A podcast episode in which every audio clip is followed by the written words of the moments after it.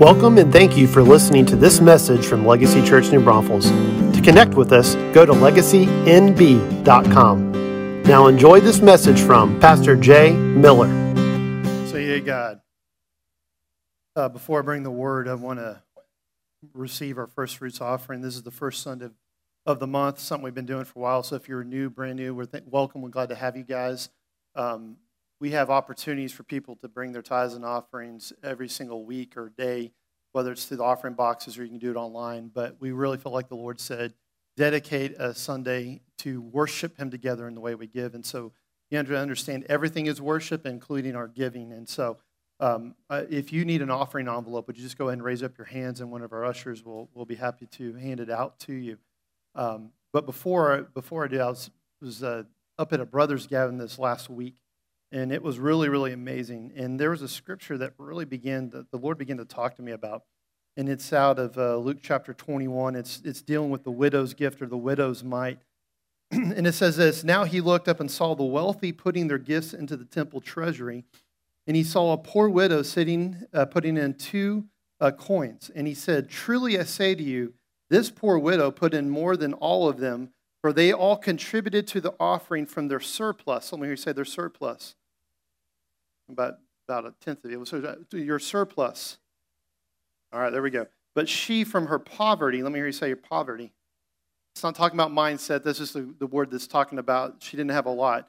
"Put in all that she had to live on."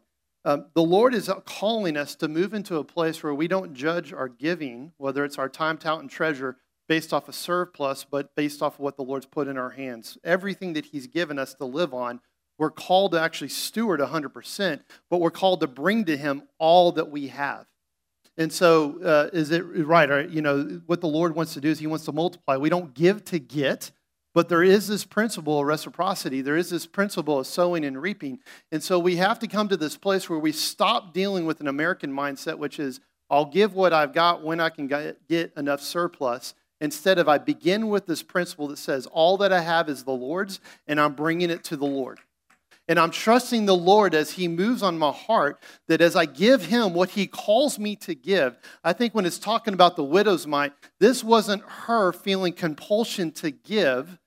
This was her going out of the generosity. The Lord put something on her heart that she said she responded to in worship that actually brought, and that widow's mite actually was a great gift in the kingdom of heaven. So there's a lot of times we say, what do I have to bring? I'm not a multimillionaire. Bring all of you.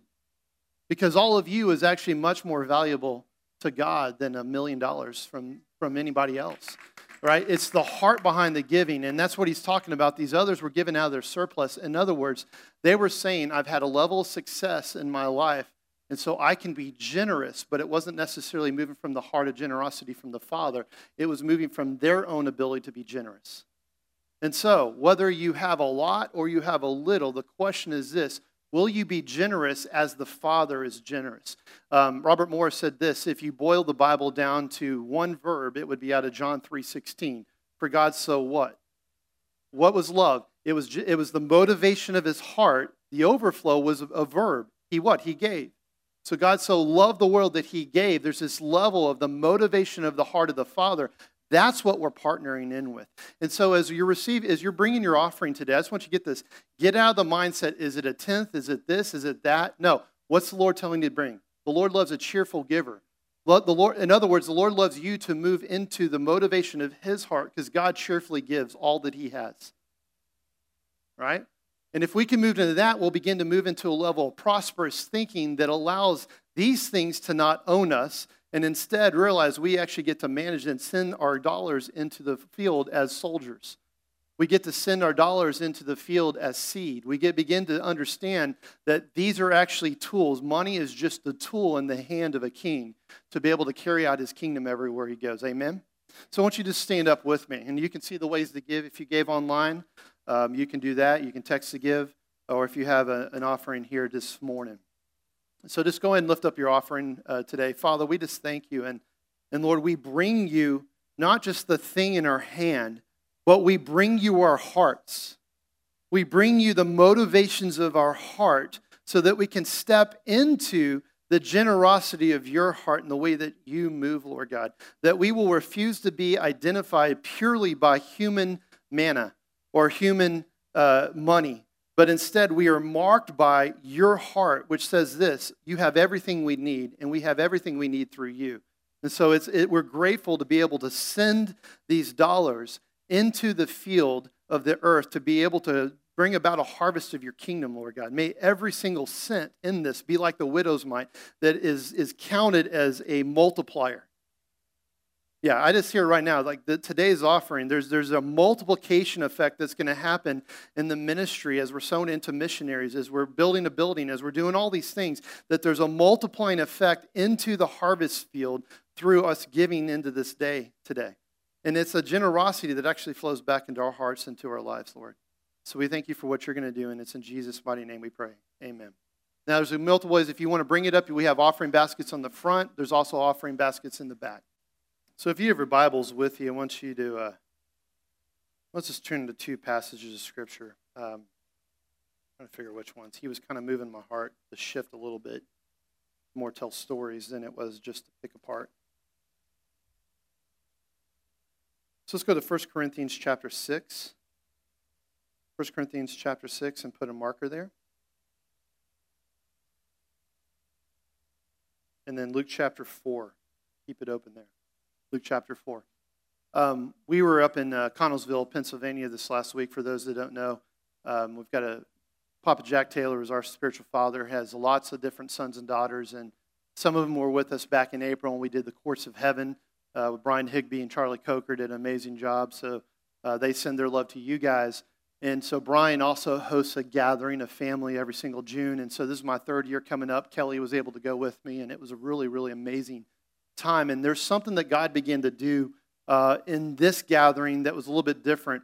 Uh, when we were here, uh, Joel Thornton, who is uh, the, uh, the founder of One Voice International, he shared on our Sunday morning about how the Lord had given him a call to actually hint, uh, end human trafficking in, in, in his lifetime.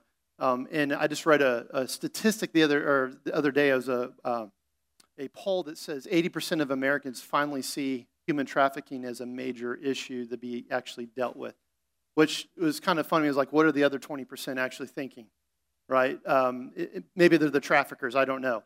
But there's this. But there's there's a momentum in our society right now where there's this realization that human trafficking, whether it be sex, whether that be labor, whatever it may be, there, there, there's something, there's an evil in the land that actually has to be dealt with. And and so, Joel, we're partnering with him, and in the fall, keep your ears open. We're going to be hosting a different type of conference um, because we're going to be launching a, a regional task force here to partner with uh, local law enforcement, uh, governments, and things like that to actually uh, end human trafficking. And to the point where I thirty-five no longer is known as the trafficking highway, but it's actually known as the highway of holiness and, and freedom. And so just want you guys to know it's coming. And so we were standing in uh, at the end of one of the sessions, and there was this, this prophetic moment. You know when you're in one of those God moments, where it's like every hair is standing up on, on your edge of your skin, the back of your head. It's like God's saying something strategically. And so one of our brothers and sisters, they pastor up in Olean, uh, New York. It's, it's up on... Uh, Um, like the border between uh, New York and Ohio. And it actually has a really significant history in the life of this nation. Uh, actually, there's a place where masonry actually got some of its its roots going.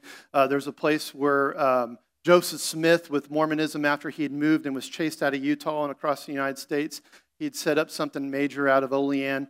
Um, there's oil. One of the first oil reserves in the in North America was found in Olean. There's there's some significant things, but one of those significant things was actually it was a it was a place where the Second Great Awakening actually was birthed and and, and took part. And um, there, the Second Great Awakening was known as a scorched earth uh, awakening. And and what it was is that the fire of God fell so much that people recognize, like, something's been scorched here. Like, the fire of God came, and there's holiness, and things began to flow from it. And uh, one of our, our uh, my brothers, Charlie Coker, he's a, he's a prophet, and he just began to say, he'd studied the life of Charles Finney. If you're, if you're familiar with Second Great Awakening, Charles Finney was a major uh, player within the Second Great Awakening. But what the problem was is that the Second Great Awakening really only stayed as a regional awakening, a regional movement. It, it went through New York, it went through Ohio, and then even some other parts of the Northeast. But it never made it to the South. It never made it to Washington, D C And, and there was something that was taking place on that. And the Lord began to speak to me about this, going, um, there was a blood sacrifice that was necessary for the shedding of blood. We know that. That's why Jesus came, right? He sacrificed his blood. He shed his blood for the remission of sins. And so there was something about slavery, because if you also understand history, the Second Great Awakening is what actually led to the ending of slavery. Abolition took place. Women's rights took place, all born out of the Second Great Awakening. And, and, and so there was the, the blood was necessary in order to bring remission of sins in the land, because we, all we although we understand this nation was not founded on slavery, that the whole baloney about the Um, rewriting the history, we just need to, that, that's not what it was. It was born out of a first great awakening that actually led to freedom. But there was something that was still marking our land, and, and that was slavery uh, in the land, and, and especially even with the, the women's reparation stuff, we weren't even able to vote. And the Lord began to say, blood was necessary, and I sent my son Jesus through the Second Great Awakening to begin to redeem. You want to know why the North actually led the revolution to be able to end slavery? It's because the Second Great Awakening touched the North, but it never made it to the South. And so therefore, a bloody civil war was necessary to fight, to bring reparation, to bring a remission of the sin in the land. Do you hear what I'm saying? Because blood was necessary for the remission of sin to cleanse the land. Could you imagine if this, the Second Great Awakening, had not remained in the North? Had, had made it all its way to D C, had, had made its way into this mindset. All of a sudden, just like the First Great Awakening that actually led us, the colonies, to come into alignment with, with what the Lord was doing, that all of a sudden throughout all the territories, all the states, that all of a sudden the blood of Jesus began to wash over, and, and then it was not necessary to fight a human war, because the spiritual war was bought by the blood of Jesus. Do you hear what I'm saying? That the, the Civil War would not have been necessary. But instead, revival actually would have ended slavery. And we were standing there, and, and Joel lines us up, and over on one end of it was the couple from Olean, New York. And then, and then uh, there was Connellsville, the pastors there, Brian and his wife Janice, who have a direct railroad line that goes all the way to D C, and there's this governmental line that takes place there. And then you had us standing for New Braunfels and, and I thirty-five corridor. We began to look and saying, but now th- this, this third great awakening is coming. Th- this, this ending of human trafficking is actually going to take place, and it's going to be taken place by the blood of Jesus. That, that freedom, it was for freedom, it says in Galatians five one, that Jesus set you free. And, and so there, there, it's got to manifest itself onto the earth.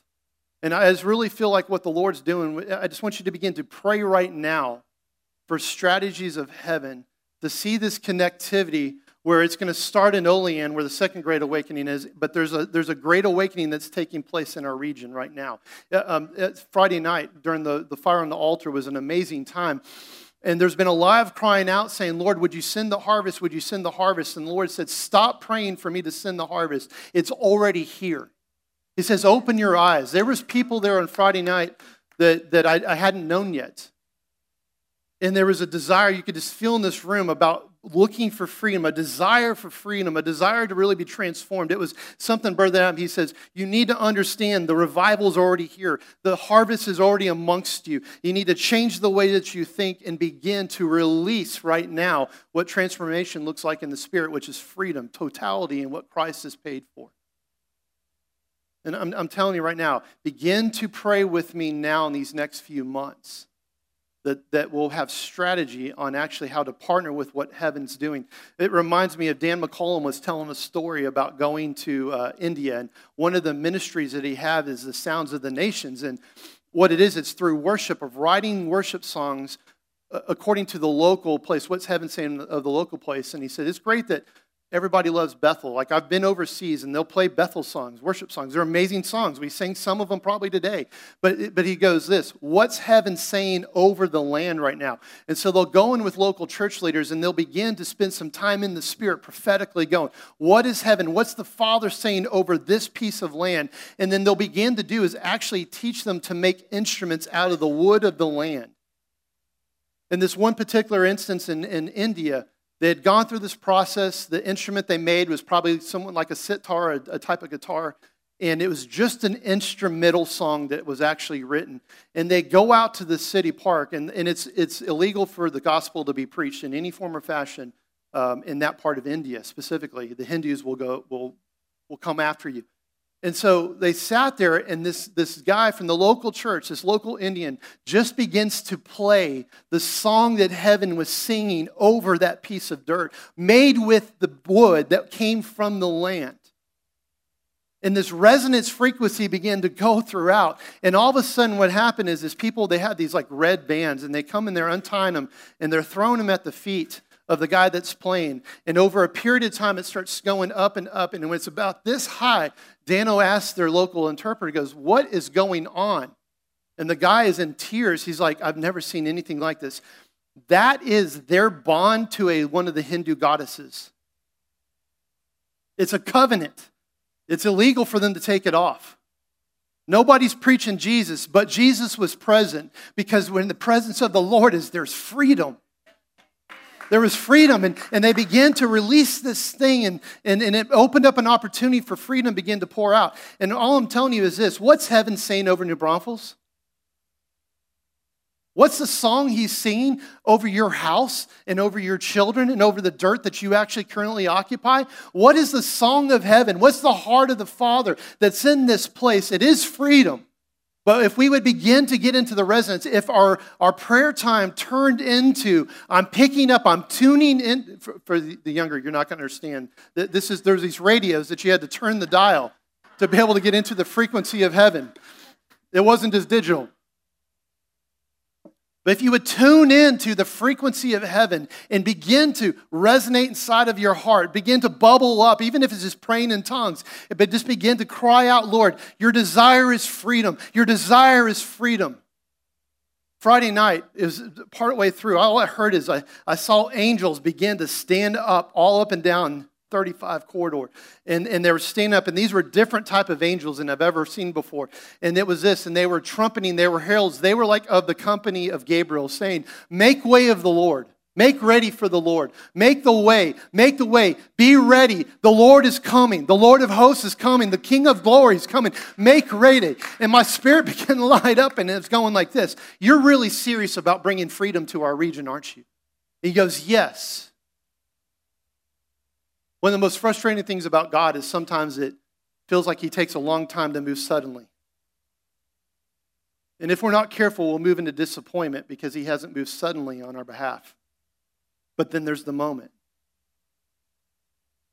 If you'll just keep your heart free and pure before the Lord, keep your eyes on him, begin to tune in the resonance of your heart with the resonance of his heart, he will move suddenly, and you'll be ready for the suddenly movement. I want to be careful with this because dishonor does not release honor one bit. My prayer is for other parts of the church who have not yet been tuned into the frequency of the heart of the kingdom. And so therefore, there's stones that are thrown at those who are tuned into the heart of the heaven. And we need to make sure that we don't actually throw stones back.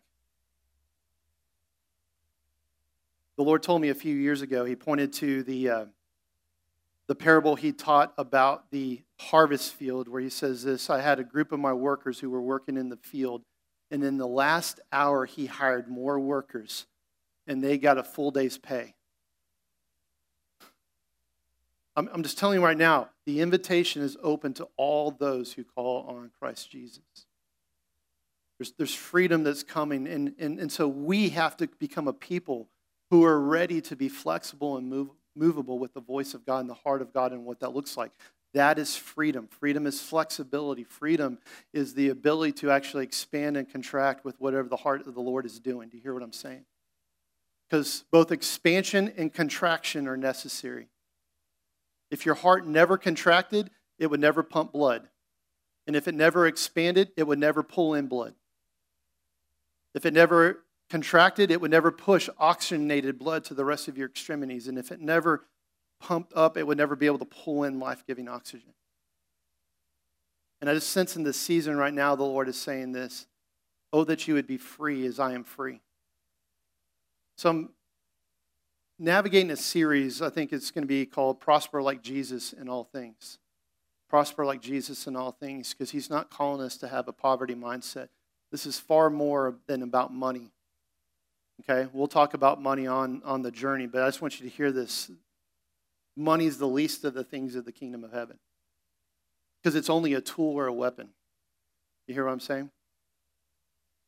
But today I want to talk to you to prosper in freedom like Jesus prospered in freedom. Can we all agree that Jesus prospered in freedom? The freedom of the Father. He says he was tempted in every way we are tempted, yet he was without sin. Let me give you an easier way to think it. Jesus heard a lot of smack talking by the enemy, and yet he refused to bring his heart into alignment with the lies of the enemy. He prospered in freedom. Freedom is not about rejection. Freedom is about what you receive. Let me hear you say, freedom is not about rejection. It's about what I receive. So you can actually receive something from the, from the enemy, and it will prosper. Adam and Eve, why did Adam and Eve get into trouble? They were born perfect. I mean, they were created perfect in, in relationship with each other, relationship with God, relationship in their physical bodies, their mind, will, and emotions, had never known lack. They had never known rejection. Yet they still sinned. They didn't have a sin nature to, to blame their issue on. What was it? The enemy understands and counterfeits the gospel of the kingdom in every way possible. See, the kingdom of heaven is built on sowing and reaping.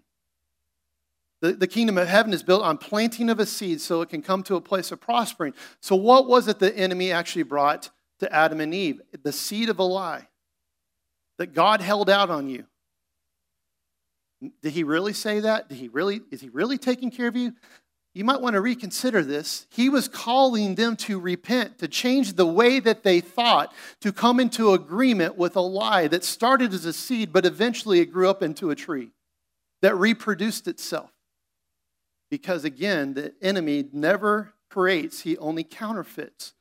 God said, be fruitful and multiply, take dominion over the earth. What did the enemy want to do? He wanted to be fruitful and multiplying his lies within the heart of people so he could take dominion over the earth. That's the way it works. So now it wasn't about Adam and Eve's ability to reject the seed or the lie of the enemy. It was their ability to say, no, what we've received from God is enough. What we've received from God is enough. What I'm currently receiving, because remember this, they could eat from the tree of life. It still required not rejection. Listen to this. It wasn't about rejecting the tree of the knowledge of good and evil. It was about them receiving the tree of life. I'm going to say that again. Two trees. It wasn't their ability to reject the knowledge of good and evil. It was their ability to receive the tree of life. They didn't have, they could pick up the fruit. It wouldn't hurt them. It was only when they received it that it actually, actually transformed them. And so we need to come into agreement of what the Lord is wanting to do to prosper you in this place. We have to move out of a mindset that, that thinks lack and starts looking at what am I receiving from the Lord. Romans twelve, one through two, it's a, it's a verse we use all the time. But I tell you what, the basics still work. Romans twelve, one through two, therefore I urge you, brothers and sisters, by the mercies of God. Let me hear you say, by the mercies of God. This is a gift to you.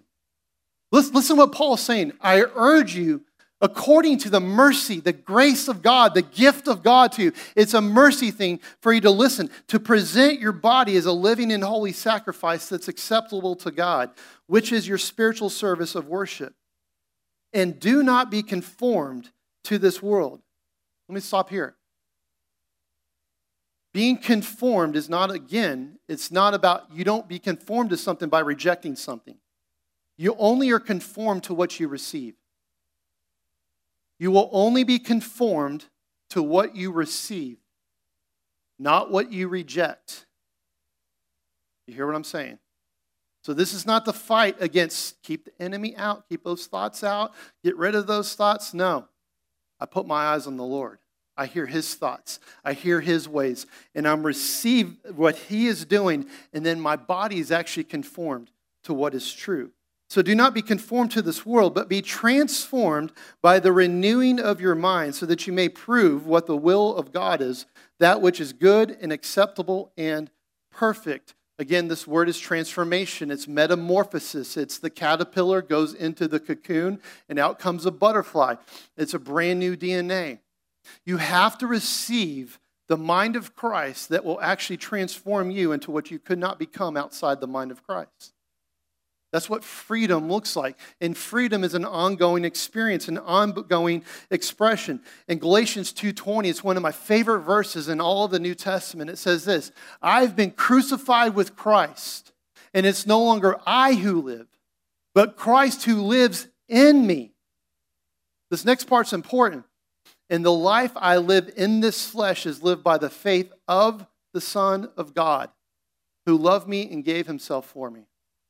Now, if this is your first time here, you might be looking at your Bible and saying, well, my translation says the faith in the Son of God. It's actually not what the original Greek talks about. It's not just about having faith in Jesus. The demons believe in him, and they, yet they don't serve him. The Greek literally says the faith of. How does Jesus believe? What are Jesus' ways? What's his faith look like? My life is lived by the faith of the Son of God, not just in the Son of God. It's an important distinction because it actually creates a level of responsibility inside of my own life. I can no longer say, like, the devil made me do this, and I did this, and I did it. No, no. What are you believing? What have you received? What are you living from? It's got to be the faith of God. It can't be this faith in him. Because then if it's just in him and he doesn't show up the way you expect him to show up, you think you have a right to be disappointed and offended by him. I'll hope I, I'll try if I can. I might have to go back and rewind that. No, no, no, it's good. Rewind.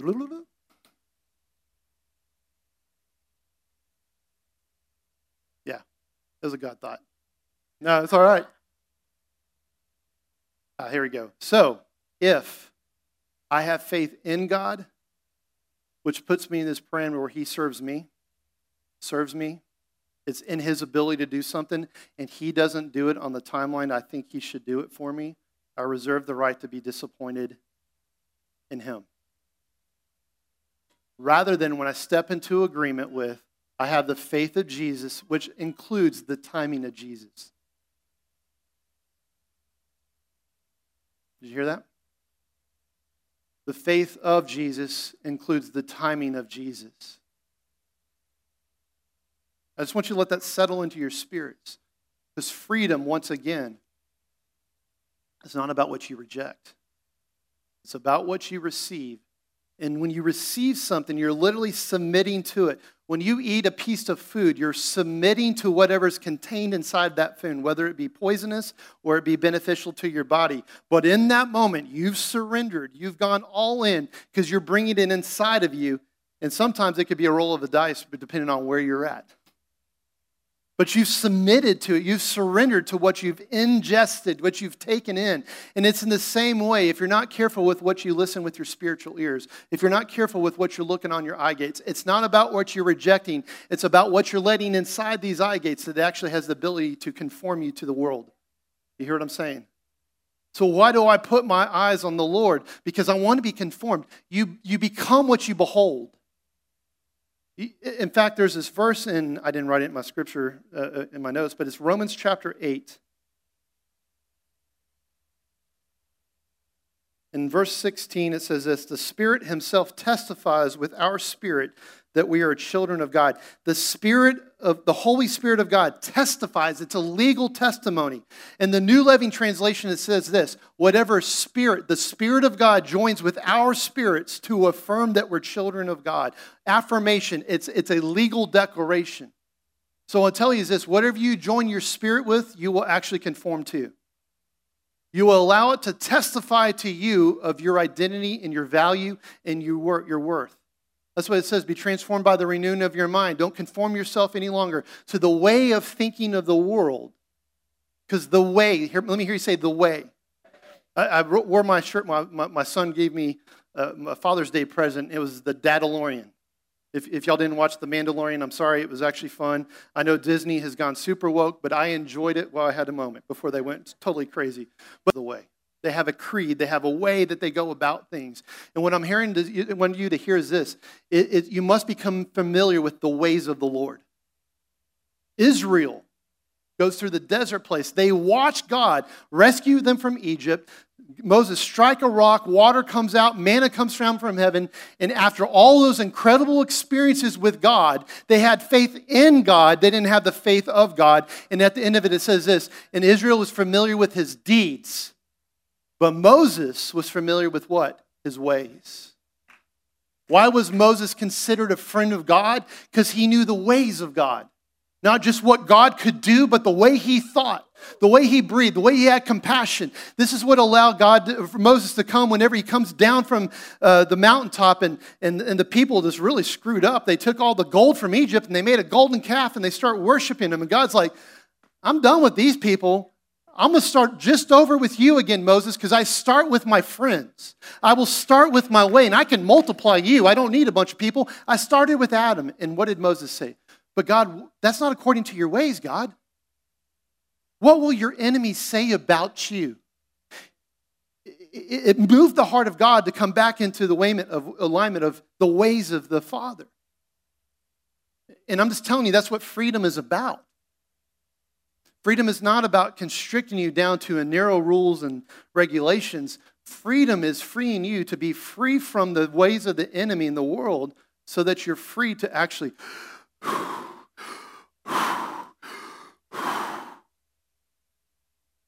you're the body of Christ. Is God sovereign? In his sovereign will, he chose to limit his activity on the earth to a people who would submit and conform to his ways. Why is there human trafficking in the world? I, I think it's because the people of God, we had not yet come into conformity that this is an evil that needs to be ended. Well, no longer, because there's a people on the earth who are saying, uh-uh. And just like the Second Great Awakening, there was a turning of the tables where it was like, we'll fight for what's right.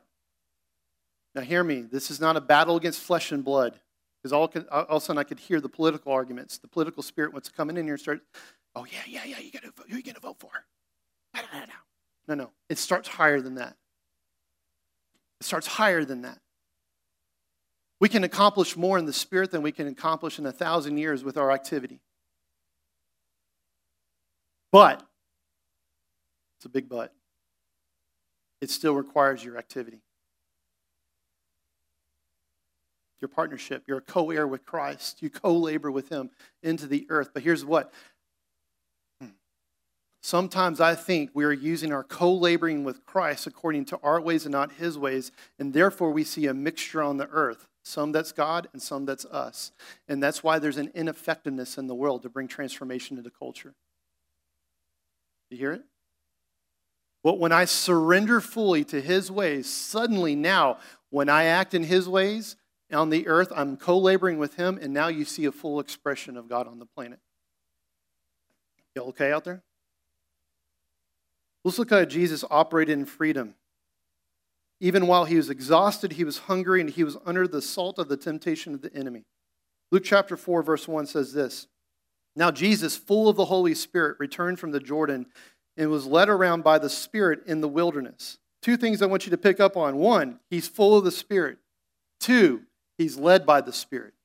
We must be fully filled with him, but we come into this place of conformity that's led by the Spirit of God, even in the wilderness for forty days. Look what it says, verse two. Being tempted by the devil. And he ate, can we can we all agree before I go there? Was Jesus, did, did, was Jesus a sinner? Okay, so temptation is not the sign of sin. We need to grow up in the body of Christ where we treat every temptation of the Lord as if I walk back into my old stupid sin. No, you were just being tempted again. It's not about what you reject, but what are you receiving? If you don't receive the temptation, it actually has no effect in you. But but the enemy's really good at bringing up shame and guilt and condemnation, going, oh, well, the, the devil tempted you with that. I don't care if you came out of addiction, you came from pornography or this or that. Somebody walks by and all of a sudden there's something in your heart goes, ugh. Did I move into sin? Did you receive it? No, I didn't receive it. I feel, ugh. Then you, were, then you didn't fall into sin. Freedom. It's for freedom you were set free. Step into that place. Papa Jack uh, said this, the moment you discover that you have a thought that did not occur to God, you must jettison that thought as quickly as you can and, and receive the fullness of what God has for you. Receive the mind of Christ. So for forty days, Jesus was tempted by the devil, and he ate nothing during those days. And when they had ended, he was hungry. So says everyone that's gone through a fast. And the devil said to him, "If you are the Son of God, tell this stone to become bread." And Jesus answered him, "It is written, man shall not live by bread alone, but every word that proceeds from the mouth of God." And then he led him up and showed him all the kingdoms of the world in a moment of time. In other words, it was basically a snapshot. Every civilization, every government, every rulership that it ever would take place, he's showing them what it is. And the devil says to him, "I will give you all this domain," listen to that word domain, "and its glory, for it's been handed over to me, and I can give it to whomever I want." The key to any lie is it has an element of truth. It is true that he had the ability to hand over, because when Adam and Eve handed over their dominion, the next most powerful being on the planet picked it up illegally, but he picked it up. So he had the capacity to get the Son of God to come into agreement, knowing that Jesus is there to restore the kingdoms of the earth to the kingdom of, the, of his Father. But look at, he says this. The, the hook, "Therefore, if you worship me, it will be yours." But Jesus replied to him, "It is written, you shall worship the Lord your God and serve him only." Once again, Jesus, it's not about rejection. Jesus is like, "I ain't buying what you're selling, bro. I've already received the, the kingdoms of my Father. I'm here to get back what is already rightfully mine." Verse nine, "And he brought him into Jerusalem, and he had him stand on the pinnacle of the temple, and he said to him, 'If you are the Son of God,'" this accusation of identity, "'throw yourself down from here, for it is written, he will give his angels orders concerning you to protect you, and on their hands they will lift you up so that you will not strike your foot against a stone.'" He quotes him scripture. That's how brazen the devil is, because he knows there's power in the word of God. Isn't that funny? Even the devil knows how powerful the word of God is. How about we believe it? Just, just saying. Verse twelve, "And Jesus answered him and said, 'It has been stated, you shall not put the Lord your God to the test.' And so when the devil had finished every temptation, he left him until an opportune time. And then Jesus returned to Galilee in the power of the Spirit, and news about him spread through all the surrounding region, and he began teaching in their synagogues, and he was praised by all." Here's what I want you to see here, multiple things. Number one, he was already full of the Spirit and being led by the Spirit. That's what sustained him through the desert place. It wasn't the temptation that filled him with the Spirit. He was already filled with the Spirit. In other words, he was already filled with the ways of his Father. He was already filled with the ways of his Father that allowed him, therefore, when the temptation came, he was actually to say, "This is the way. This is the way. This is the way. Well, what about this? No, this is the way. Well, what about this? This is the way. This is what I've received. This is the way of the Lord. This is what he's shown you." And when he exits the wilderness, he's still filled with the Spirit's power. See, it wasn't the sign of the temptation that Jesus was in trouble. It's just showing that he could be tempted in every way that we're tempted and yet be without sin. In other words, if he's the firstborn among many new brothers and sisters, which includes you, if you're born again, say, "I am." Okay, so you can be tempted without sin. Freedom. Freedom. And that's basic one oh one Christianity. But it's moving to the place so that you actually can do what Jesus did in verse fourteen. "And he returned to Galilee in the power of the Spirit." Here's what I want you to pick up on. When you go through a temptation, when you go through a trial, continue to know the ways of the Lord. Know that you are free in Christ, so that when you return out of that temptation, you can actually move in the power of the Spirit to set other people free. Why did he want to get Jesus to come into agreement with him? So he could short-circuit the ministry of Jesus on the planet. Why does he want to get you to come into agreement with him, the enemy? Because he wants to short-circuit the plan of God in your life specifically. It's for slavery that Satan set you into, into chains. But it's for freedom that Christ set you free. You just have to understand what the game is that he's actually playing. So notice that Jesus never moved into shame, guilt, or condemnation because the enemy was tempting him or that he was being persecuted. I'm, I don't have time to go through all the scriptures, but there, much other times you see in the scriptures where he's being persecuted by the religious elite, and Jesus never moves into shame, guilt, or condemnation. He never receives the persecution of the Lord. And I want you to hear this. It, it, it concerns me sometimes when the body of Christ takes a badge of honor for being persecuted. Be very careful. Their badge of honor is not persecution. Your badge of honor is Jesus himself. Because if I take a badge of honor for being persecuted, it must, it means therefore I have to be persecuted more in order to have honor. And my honor is never dependent upon persecution. In fact, if you want to have influence in a society that's gone completely wacky, you have to learn how to be unoffendable. Somewhere in Psalms it says, the righteous are unoffendable. Why? Because their righteousness comes from him. When you remain unoffendable, you now have authority and influence in those who would have offended you before. Because suddenly they have a picture of how many, we know this about Jesus, all the Pharisees and Sadducees were attacking him with the exception of a handful. After the resurrection of Christ, suddenly the tables are turned, and the vast majority of those Pharisees and Sadducees became believers in Christ except for a handful. You notice how it flip-flopped? While he's alive, there's only a handful that believed him, right? Nicodemus. After the resurrection, there's only a handful that rejected him. Why? Because Jesus refused to become offended with them. Father, forgive them, for they know not what they're doing. You want to know a key to freedom? Forgiveness that leads to innocence. Freedom that declares people innocent of all charges. Because Jesus, freely you give. That's why freedom cannot be about rejection. Sin was about rejection, but freedom is about acceptance. And this does not mean, hear me on this, that we accept the lifestyle, lies, choices of every person out there that's living contrary to the image of God. No, no, no. It means this. We receive who God wants to make them, and then that becomes a key and an opportunity and an invitation for them to actually be fully transformed into the image of Christ. If you become what you behold, let me ask you this question. What has the world beheld of the church for a while? Rejection, condemnation. They've been holding that, so they've become that. But imagine if they saw a church that says, your sin doesn't scare me.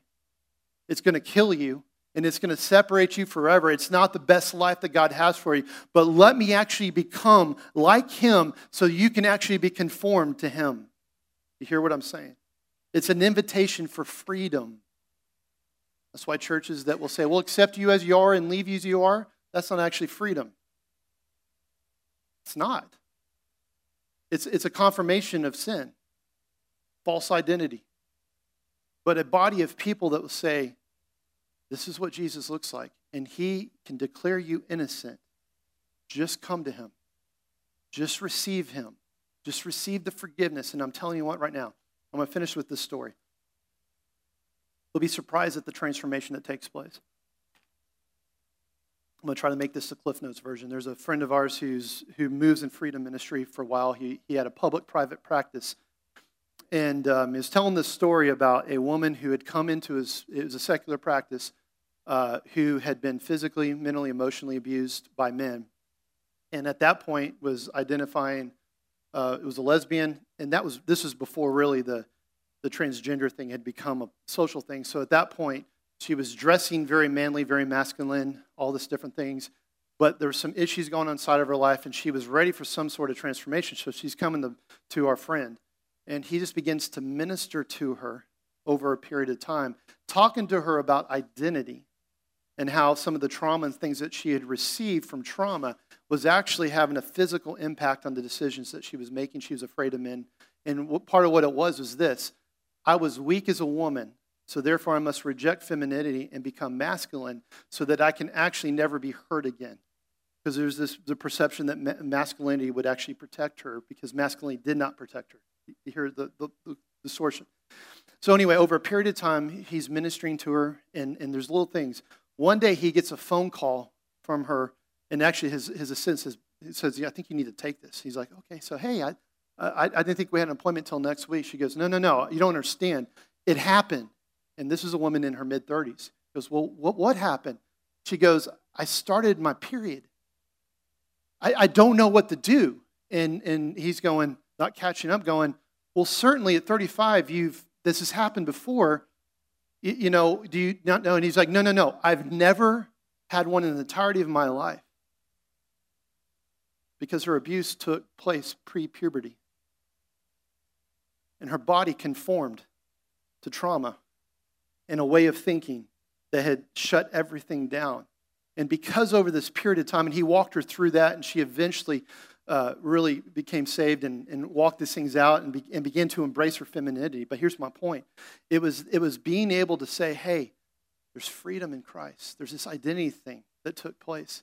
And so what you receive, if you've received trauma, it's time to actually release trauma.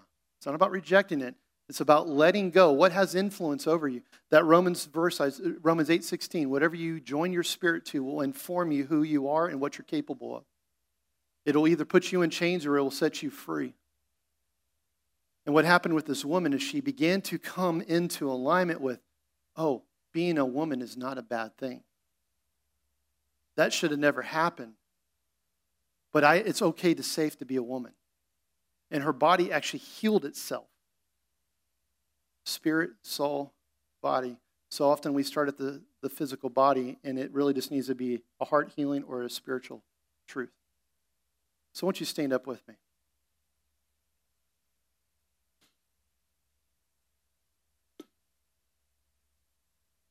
I want you just to close your eyes. Just get comfortable with the Lord for a moment. Or uncomfortable, it's up to you. And I just want you to ask this question, Holy Spirit, what are you saying to me about your ways that I need to know differently? Just, just listen to him for a moment.